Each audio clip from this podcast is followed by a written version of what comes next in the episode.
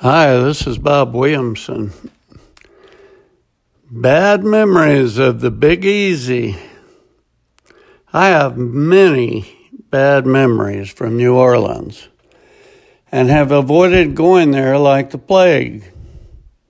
I believe the entire city is corrupt and under the sway of Satan and is a demonic stronghold of epic proportion.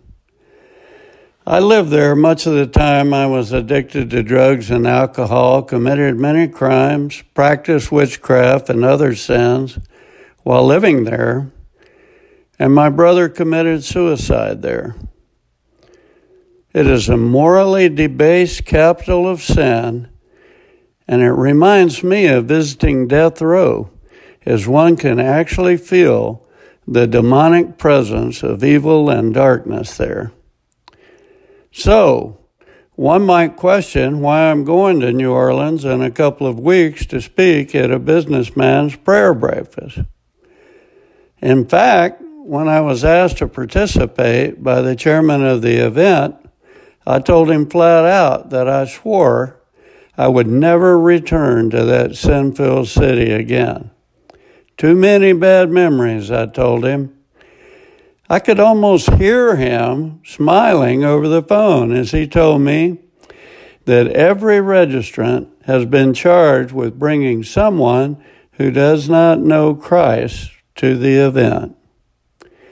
Then he told me that he personally calls and stands ready to mentor anyone who fills out a card stating they want to know more about how to follow Christ as their Savior. Your testimony is just what they need to hear, he said. Oh boy. He struck home with that. I softened after a few more minutes, melted, and agreed to offer my testimony at the event. In addition to having an evangelist's heart for the lost that will attend that breakfast, I kind of think I had a Jonah moment. As you may or may not recall, God ordered Jonah to go to Nineveh, modern day Mosul, and preach to the inhabitants there. He didn't want to go because he felt they were so wicked that they didn't deserve to hear the gospel, so he boarded a ship and headed another direction.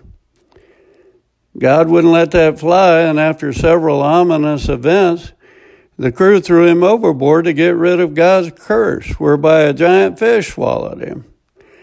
After spending three days in a whale's belly, old Jonah had a change of heart and beat it on over to Nineveh to preach his heart out.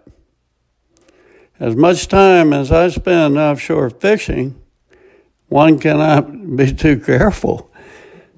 I'm joking, of course, but the bottom line is if God says go, we'd be wise not to say no.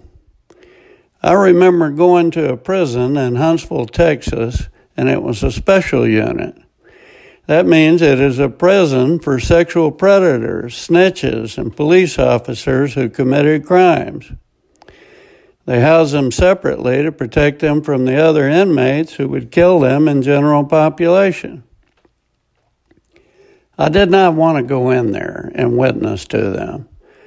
Some were in there for raping kids as young as six months old and other crimes so barbaric and perverted that it's too nauseating to even think about it, much less included in this post. Prior to entering the unit, the godly men that went in that day all gathered together and we prayed that God would strengthen us whereby we could do this. We prayed for some time and then went inside, and many inmates made decisions to follow Christ. Most had tears in their eyes as they confessed their sins. We were obedient that day, and the key for me was focusing on Jesus. I didn't know how these men ended up so perverted and messed up. Perhaps the same things happened to them in their youth. Who were their parents? How were they raised? Jesus had those answers, not me. But he wanted them to hear the gospel, and that was clear to us. My job is to obey and not to question or second guess the master's orders. It's your job too. Don't turn down God when your opportunity comes. And yes, you heard right. I look at it as an opportunity to serve God. Ezekiel 3:19 But if you warn the wicked and he does not turn from his wickedness or from his wicked way, he shall die for his iniquity. But you will have delivered your soul. This is Bob Williamson. Thanks for listening.